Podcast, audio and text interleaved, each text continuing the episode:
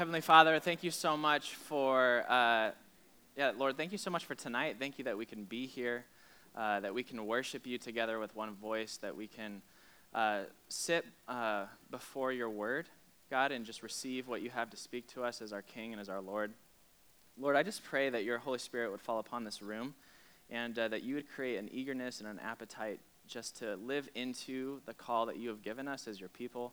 And uh, God, I pray that your Holy Spirit would just be at work in me as I teach tonight. God, I pray that your Holy Spirit would be at work in the person in the room who doesn't know Jesus. God, that you would draw their heart towards you. And Lord, for the, the your follower, the follower of Jesus who is just struggling right now, God, I pray that there would be hope tonight in your name. Uh, we love you, Lord, and it's in your name that we pray. Amen. All right, if you have your Bibles, open up to Mark chapter 1.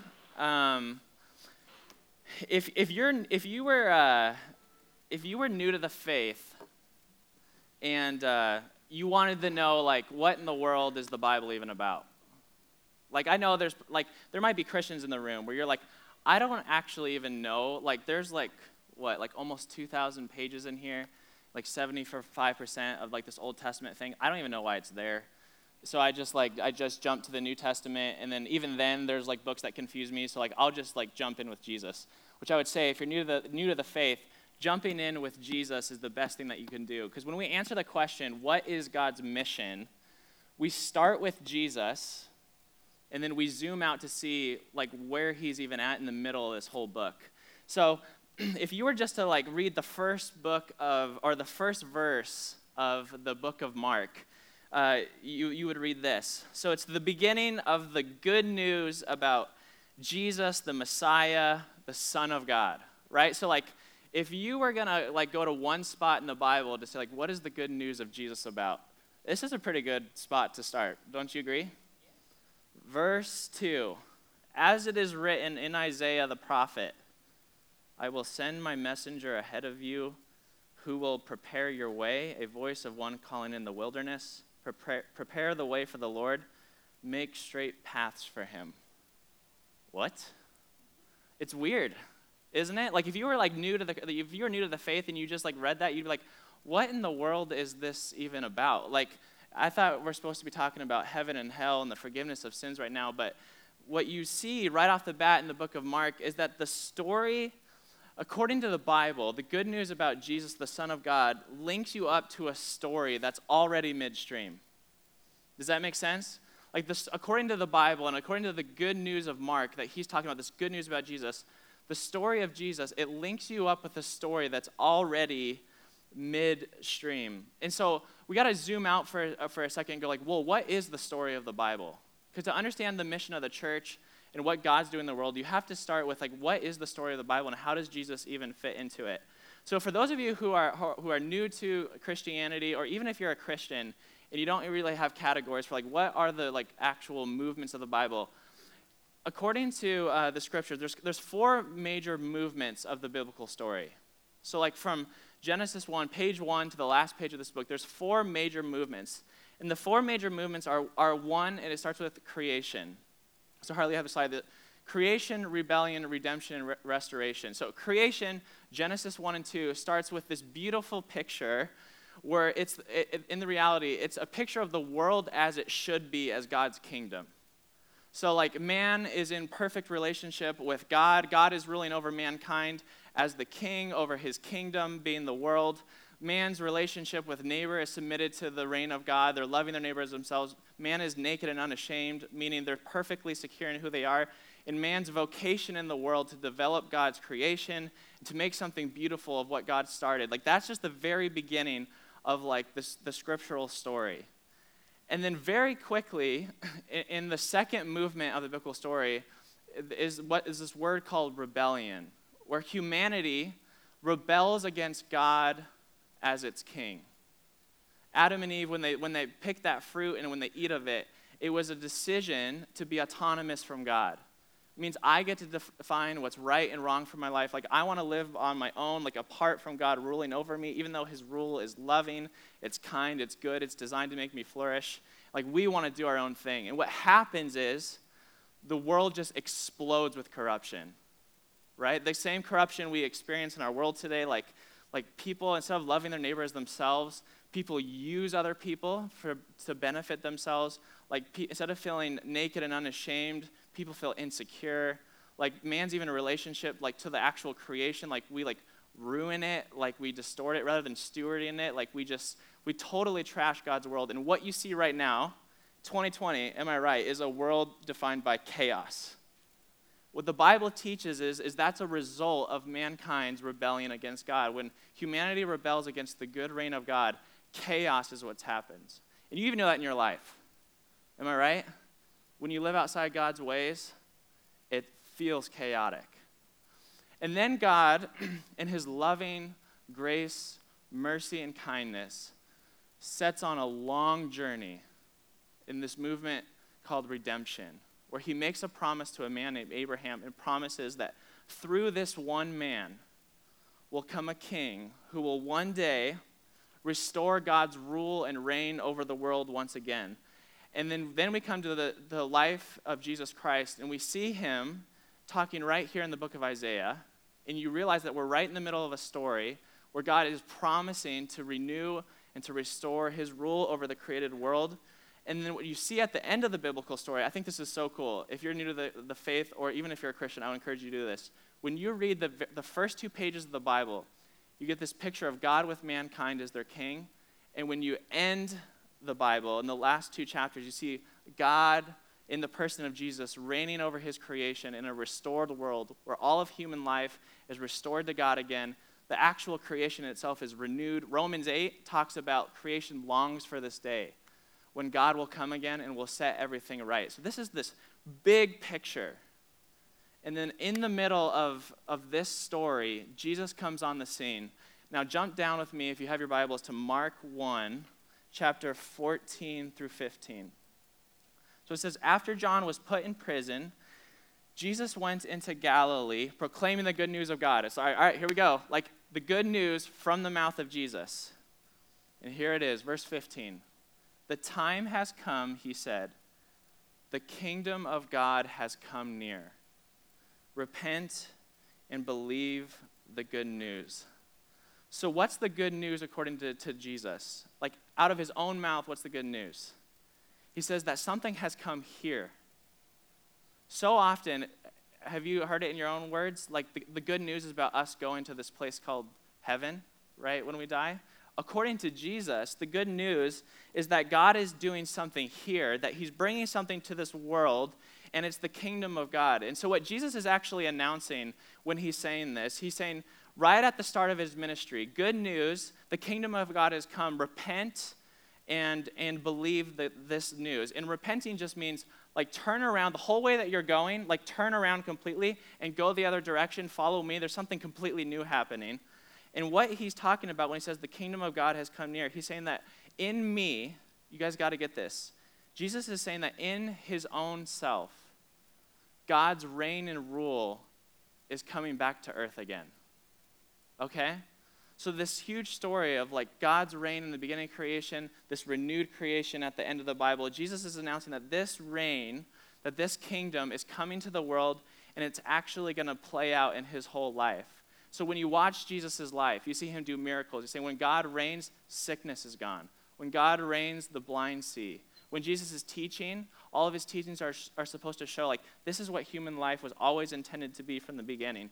When he, when he dies on the cross, he absorbs all the evil into him very self. He goes into the grave.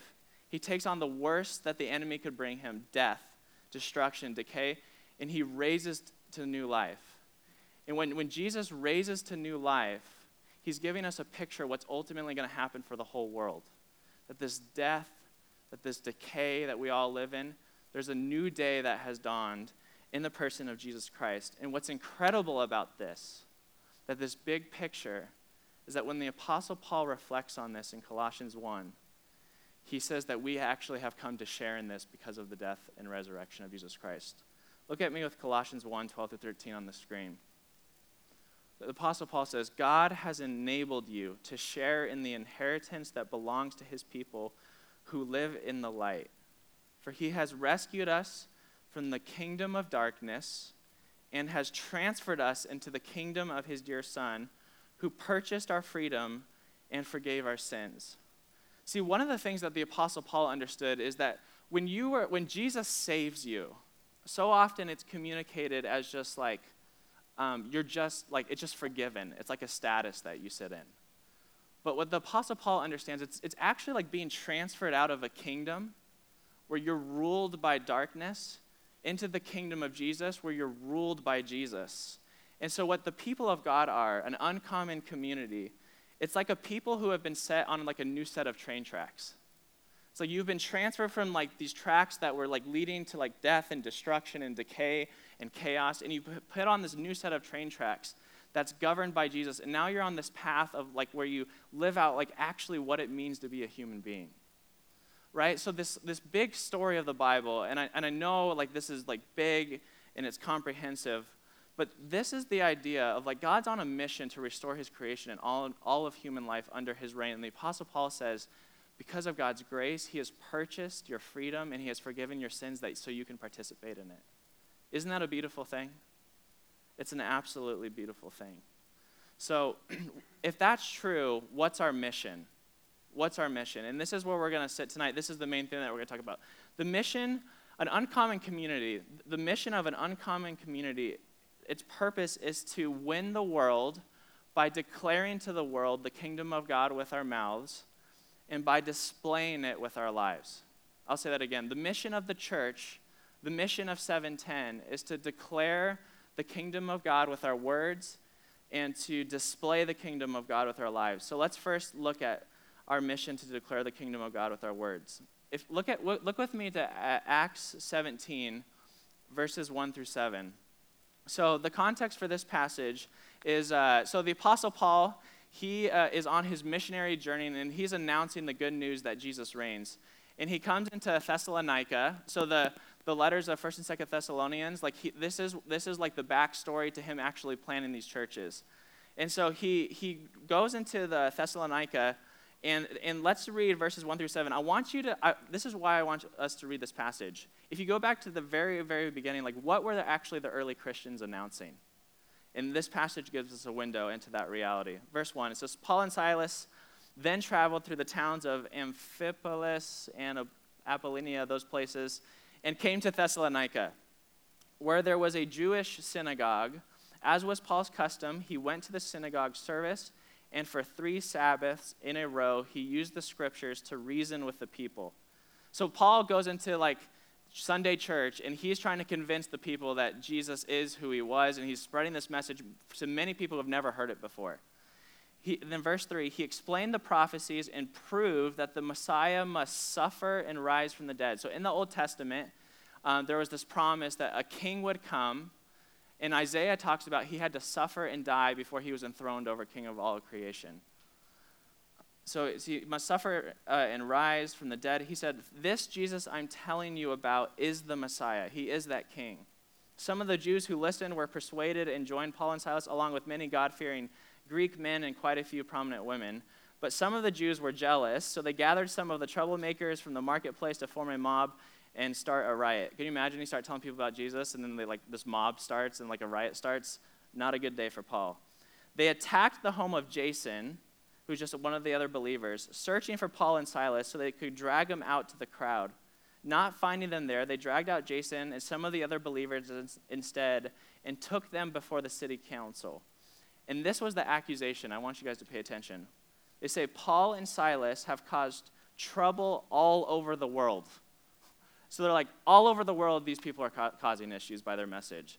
And this is the message. And they shouted, and now they are disturbing our city too Verse 7 And Jason has welcomed them into his house. And this is what they say They are guilty of treason against Caesar, for they profess allegiance to another king named Jesus. So you go back to the very beginning when the very first converts of Christianity are starting to announce what the good news is. And how it's interpreted by that culture is that they're announcing that this crucified, and this buried Jesus who is risen is now Lord of the world, and that their allegiance and loyalty was to Jesus and his kingdom over and above anything else. Like their message, it was so radical. Their message was so radical that it was actually interpreted as treason. Like, think about that for a second. If you weren't a part of this community, what they saw looking in is like, they are so devoted to this kingdom of God above everything else that, like, the only word I have for it is treason. Like, this Jesus, like, they're so confident that he's actually the one in charge of the world that, like, the only word I have for it is treason. And so when they announced this, and when the world looked in and they see what these new converts, these new followers of Jesus, these new people who have been made new by, by Jesus Christ, the world just couldn't handle it. The world just couldn't handle the message. And I just want to make a note. These early Christians were so devoted to Jesus above the Roman emperor. And when, I, when we look at this like last election, right? one of the things that I thought was really like sad in my own heart and sad about the church is that our passion, our allegiance, our loyalty, our devotion to the kingdom seemed a lot less than to the kingdom of this country. Like what razzled Christians and what got them fired up and what like motivated and moved them was the election and not the kingdom of God. But to these early Christians, what they announced is like their confidence was so deep rooted that Jesus was Lord, that, that their, their allegiance and loyalty was only seen to Him. So, what do we declare to the world today? This is a beautiful message. What we declare to the world today is that we are to announce, like we have this privilege, we have to announce to all who are broken, all who are hurt, all who are oppressed, all who are abused. You guys know anybody like that? Maybe that's you. We're supposed to announce to these people and to every human being that King Jesus has come to end all injustice. And he will return to bring a kingdom of righteousness and justice and peace, meaning the world is going to be exactly how it should have been. And that all who repent, which means all who turn around and give their allegiance to Jesus, all who believe in this Jesus, may enter the kingdom of God and, be, and we can become a part of this new, new humanity this new community who are waiting now for that kingdom to come. This is the message we have for the world. But one of the things that I've thought about is like this is such a like a grand message. Like how do I even begin to have this conversation with people? Have you guys felt that before? Like man, like God's doing something crazy in my heart. Like I believe this like grand picture, like this language of like kingdom, like like the my coworker was like at work like they, they don't know anything about this. Like how am i even supposed to get begin having that conversation with people? So i have three three suggestions for you to start talking about jesus with people. One start with relationship. Relationship is the best environment to start talking about jesus with people. Because you know what happens when you don't have relationship with people? People start to feel like projects. You know what i'm saying? Like you're the person like i'm going to try to convert you and if it doesn't work, like I'll just go to the next person. But there's something about relationship that, that builds so much credit. I have a neighbor, his name's Shane. One of the like my like first things I wanted to do is like get to know my neighbors when my wife and I moved into our house. Like I remember like one of like the first uh, times we ever hung out, we're just like sitting in our garage because it's COVID and we couldn't do anything else. And uh, I remember sitting there, I was just like, dude, like I'm just telling you, like right off the bat, like my wife and I, like we are like sold out for Jesus. Like I believe like massive things about. I, be, I believe He's Lord over everything. Like I believe He's going to like restore this world, and only those who belong to Him will become a part of it. But I was like, but I was like, I'm not here to turn you into a project. I was like, I just I want I, I hope you come to know Jesus, but like I want to know you as my neighbor. And because we started with relationship, we've had so many conversations about Jesus because we just like, he knows I love him. He knows I'll do anything for him. And we have this bond, and relationship is the best environment to talk about Jesus. The second thing that you have to do to start talking about Jesus is you have to pay attention to their lives.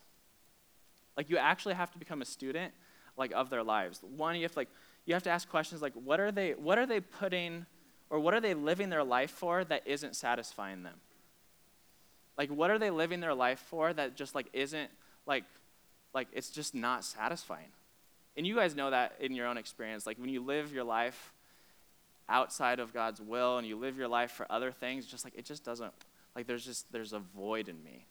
So you have to like, what are they putting their lives, uh, putting their hope in? That is unstable, that thing that can be taken from them at any moment, that gives them so much anxiety. Like if that thing leaves, like my life's falling apart. And then we have to ask the question, like, how do they even view the world? Like, how do they even view this world? Because one of the things that I've realized is that everybody, every because we're created in the image of God and we're created for this world to know Him, everybody desires the kingdom of God, but they just don't know how to find it. Like everybody like desires like this this kingdom like where like people love each other where righteousness is like every like right relationship is like everything that's experienced like justice like everybody wants justice justice isn't a negative wor- word it's a word in the bible that talks about like when god sets things how they should be there's a i'm in a, a seminary uh, like program uh, the same one that shannon goes to shannon may even know this story i don't even know who the story is about but I, it's definitely not about you. I'm just kidding. But uh, I thought it was so cool. There was this uh, hairdresser, and uh, he was giving a haircut to a guy who was gay, not a Christian. And the hairdresser just asked, um, like, what do you desire in the world? Like, what do you want? And he goes, well, I just want a world where people love each other I want a world where there's no injustice. I want a world where people are kind, where there's no division, where people just like, it's just like, man, like we just really are all on the same page. And he goes, Did you know that's exactly what the story of the Bible's about? He's like, He's like, No, it's not. Like, the story about the story of the Bible is about God sending people to hell. He's like, the story of the Bible is that God created this world to be the world that you just described and God created this world, like all the things that you sense are wrong with it, God always says, those, yeah, there's, like, that's just not supposed to be there. But the thing is, the only person that we believe is actually going to be able to get us there is Jesus. And if you turn around and give your life to Him, like, you can actually be a part of that world too. And because He met that person with what they were desiring and what they were seeking about the kingdom of God, apparently uh, they showed up to church next Sunday. And I don't know the next story, but it just goes to show like everybody's desiring something about the kingdom of God that as Christians we have the privilege of pointing them to. It's a beautiful thing. Tim Keller says, he says, Jesus is the only Lord who, if you receive him, will fulfill you completely, and if you fail him, will forgive you eternally. It's beautiful, isn't it? Like you can fail him, and he'll forgive you eternally. If you receive him, he will fulfill you. So let me ask you a question. When was the last time you shared the good news of Christ with somebody? Like, when was the last time you shared the good news of Christ with somebody? And is the Christian community that you're a part of, like your RC or your friend group, like however you describe it, would you say you're a part of a community that's committed to declaring the good news of Jesus and his kingdom to the world? Because here's the thing whatever you love, you will naturally talk about. Is that not true? Connor is a huge, I almost said Seahawks fan. He's definitely not a Seahawks fan. He's a huge Cardinals fan. Brad, yeah, there you go. Clap for Connor. Good job. I, I, I'm not a Cardinals fan, and this is a silly illustration. Connor knows I don't like the Cardinals, like at all, and he cannot stop talking about the win on Sunday even though he knows I do not care. He's like, he's showing me the replay. He's talking, like, he, like before 710, he's like trying to talk to me about it. I'm like, dude, you just had two days of telling me about it. Like, can you just stop telling me about it? But what's happening is Connor is so excited about his Cardinals win that the only thing he can do is tell me about it. Here's the thing when you're caught up in Jesus, like when you're that caught up in Jesus, what is natural to do is you just to talk about him. Which begs the question like, if Jesus doesn't move the needle in your heart, like, I, like, I don't know if it's like reconsidering or just like having like a cup of coffee and just like sitting down with God and just like, like God's got to do something in your heart. Like that's the whole joy of like talking about Him. Just like it's just natural. Like whatever you love, you talk about. It's it's just natural. So we have the privilege of declaring this kingdom, this good news of Jesus to the world. The second thing that we have the privilege of doing is that we get to display the kingdom of God with our lives. And so Shannon, in uh, the first week, he talked about 1 Peter chapter 2, And this is like the passage that like just follows it. So in 1 Peter chapter 2 verses 11 through 12, notice what Peter says here. So he's writing to Christians who are experiencing a ton of cultural pressure for following Jesus. And this is what he says. He says, "Dear friends, I urge you as foreigners and exiles." So he's saying you're foreigners and exiles because you're citizens of the kingdom of God. And this is the command to abstain from sinful desires which wage war against your soul and then he says, Live such good lives among the pagans that though they accuse you of doing wrong, they may see your good deeds and glorify uh, God on the day that he visits us. Here's what I want you to notice about this verse mission, according to Peter, in this passage is not about what we say, but about how we live. And here's why. Because if we, if we say with our mouths that Jesus is Lord, and that following him is this beautiful life together, and we don't live like it, it actually discredits our message. And what he's saying in this passage, he's saying, listen, I want you to live such good lives. I want you to show the world like how good it is, like what the world could be like if they follow Jesus. Like that's your responsibility to show the world like what a community like that actually looks like. He's like, and then when the day God visits us, when he brings about this new world and this new creation and he gives he judges every single person he goes on that day i want people to be a part of this new community because they saw your lives and said i wanted to be a part of it see the world needs to look in on the church and see a completely different value system than one that's in the world like the world like i, I, I feel like so often and tell me if this is true Christianity just like kind of seems like this patch. Like I just put it on me. It's just like a part of like another thing I do. You know? But like what the scriptures show us, like it's like a whole new way of life. Like literally a whole new way of life. Like you were recreated from the inside, and like as a whole community, like I just want like a, a whole new society in the middle of the world. So this means like in the church, in our relationships with one another, like we need to actually show the world what like loving one another deeply like actually means.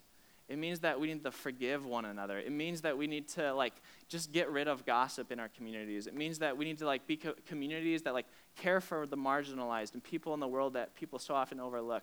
In our politics, like we need to stop like dividing over sides. And we need to like actually like come together because we ultimately belong to the kingdom, not to the Republican or Democrat party.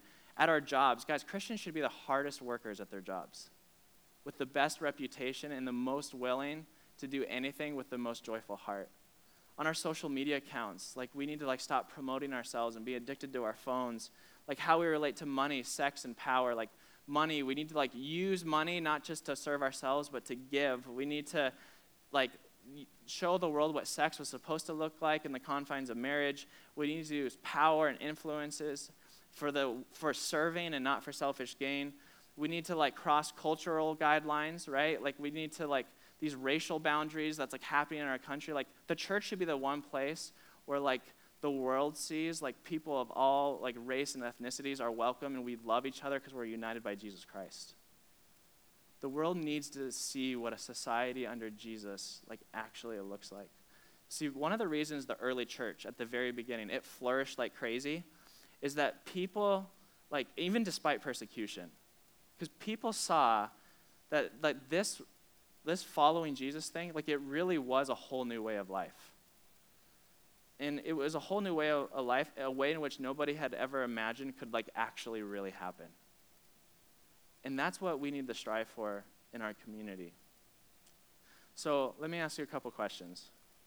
So when your unbelieving friends, your coworkers, your neighbors, like the, the people who don't know Jesus, when they watch your life, what do they see displayed?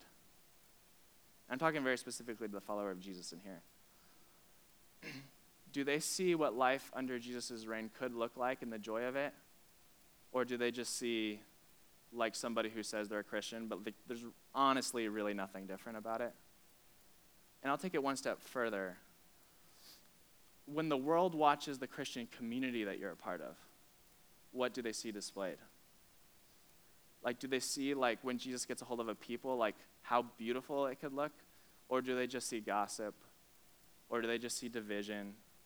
Or do they just see arguments? Or do they just see like consumerism, like I just like use this community for my, or do they really see like a people like, man, this is just new. Like this is just new. See, our mission, it's not just about contact between unbelievers and individual Christians, but it's between unbelievers and the Christian community. Like, I so bad, like, I, that's why I love the retreat, and I want as many people who don't know Jesus to go to our retreat, because it's just like such a, you guys know this who went to the retreat, it's just such a beautiful picture of like, this is just like, it's just great. you know? Like, it's just great. Like, I love these people. Like, we just love Jesus. We, like, we're praying for each other. And, like, I, like, I, I desperately want, like, the 710 community, your RCs, like, I want it to be that type of people because it shows the world what the kingdom of God is supposed to look like. So let me do this. I have two ways that the church can be unfaithful in our mission, and then I have like some practical ways that you can start living mission, uh, missionally in your own life. So there's two dangers to be aware of, uh, that, and I'm actually going to use the whiteboard. Shannon pulled it out. I was like, I'm going to do that too. So, so here we go. There's two ways that I feel like I like the church can be unfaithful in their mission. And Shannon was giving me a hard time about uh, that's supposed to be a crown. Did you guys know that? He says it looks like a roller coaster. I know.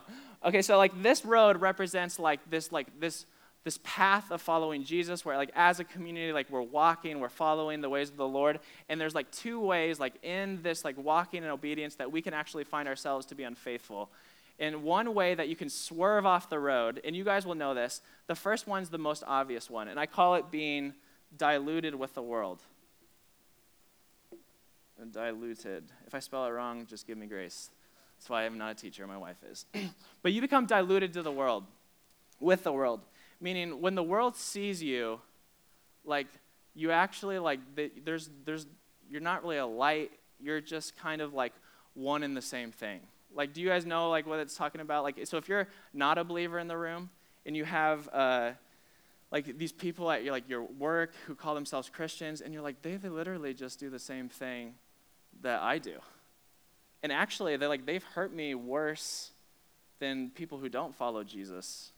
Like I, you don't hear that all the time. We're just like these Christians, like, like it just feels like massive hypocrisy because like we've just become so diluted with the world. Like that's the most obvious way. In a lot of ourselves, like we, we can find ourselves in that, and that's pretty obvious. But this is the second way that the world like can see us and it can actually like you start to recognize like oh man this is like really unfaithful when i read the bible is that we become disengaged with the world.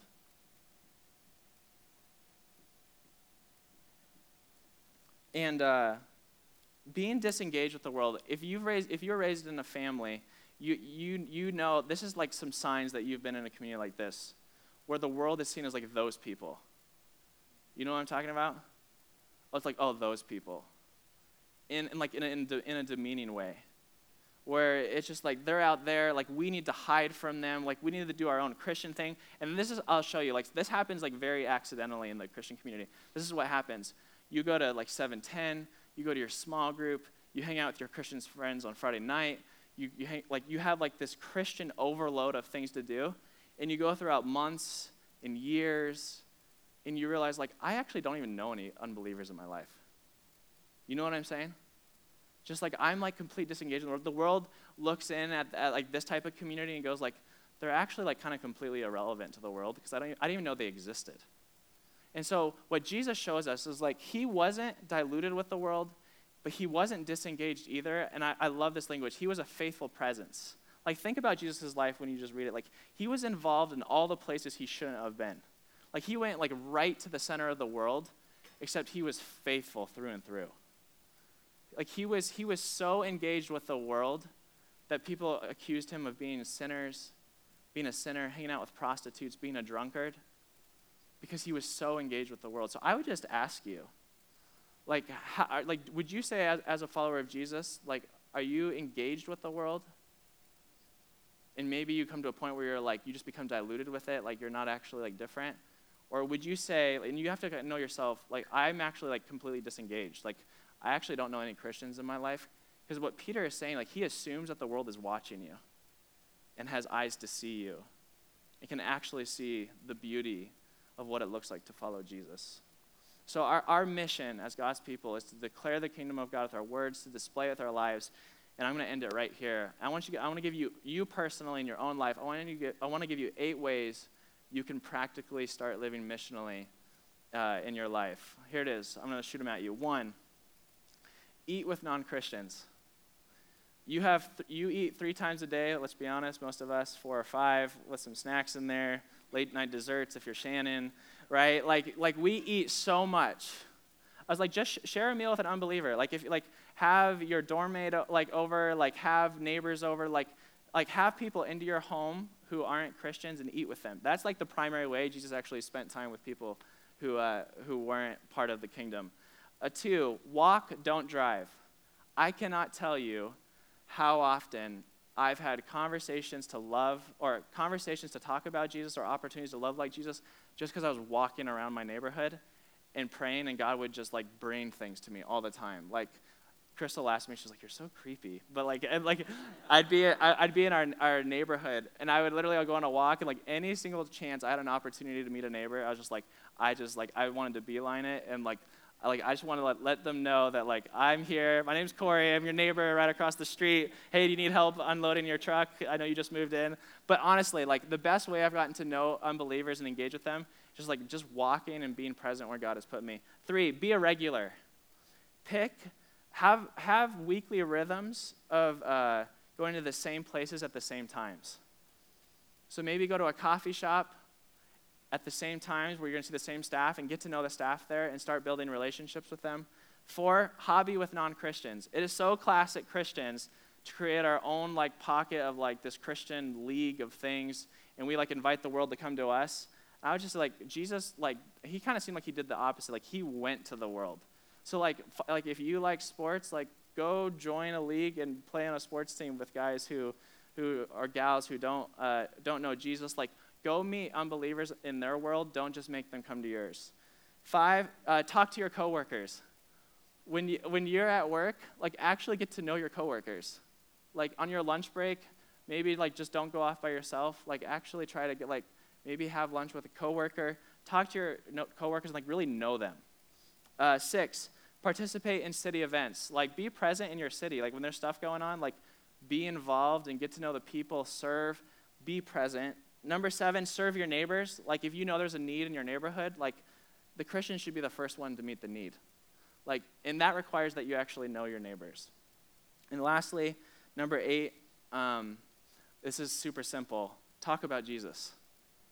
And here's what I'll say if you're not comfortable talking about Jesus with other Christians, you're not going to be t- comfortable talking about Jesus with people who don't know Jesus. So, like, in the Christian community, it should be natural and normal to talk about Jesus at any time. And when you're with your, your friends, you don't have to be weird and be like, Did you know Jesus died for your sins? like, don't, don't do that.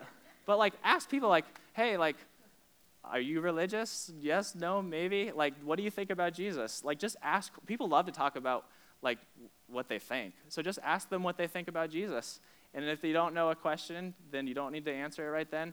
That's why we have relationships, and you just keep going and just like just talk about Jesus. Like that, sh- it shouldn't be like. You ever seen this where it's like six months into your job and like, oh, you're a Christian? It's like no, like on the forefront. Like you don't have to like start with, hey, I'm Corey, I'm a Christian, but just be like, hey, you know, like yeah, I'm a Christian, I love Jesus. It should just be a normal part of us as followers of Jesus. And then I would say like, and pray like crazy, and God will bring so many opportunities for you to announce his rule and reign and his forgiveness and his grace in your life. And he'll give you so many opportunities to actually display it to a point where he'll probably put you to a test in multiple situations. And here's, and here's where I'll end. People so often, they can, they can dismiss and argue against your intellectual arguments, but it is so hard to, to deny the power of the Christian community when they really love each other. Like when the world sees like what can actually happen in community, like there's something that like they can't deny your words. They can't deny what the reality of what christ has done in us. And we really want to be that people right? So let's pray and uh, let's ask god to make us into that community. Lord uh, i thank you for today and I, I thank you lord that you just love us so much. I thank you that you've given us your son jesus uh, and that in him we've been transferred into his kingdom, that we've been forgiven, that we've been purchased, that we've been set on a new path, Lord, to declare the world, declare to the world your beauty, to declare to the world your, your reign and your forgiveness. Um, and God, I thank you that you've, uh, you've given us the opportunity and the privilege of displaying who you are as well. God, I pray that you would make us into that community, that you would make us into that faithful people. Uh, and I pray that many would come to know you through this ministry, Lord. We ask that you would do it in your name. We love you, Jesus.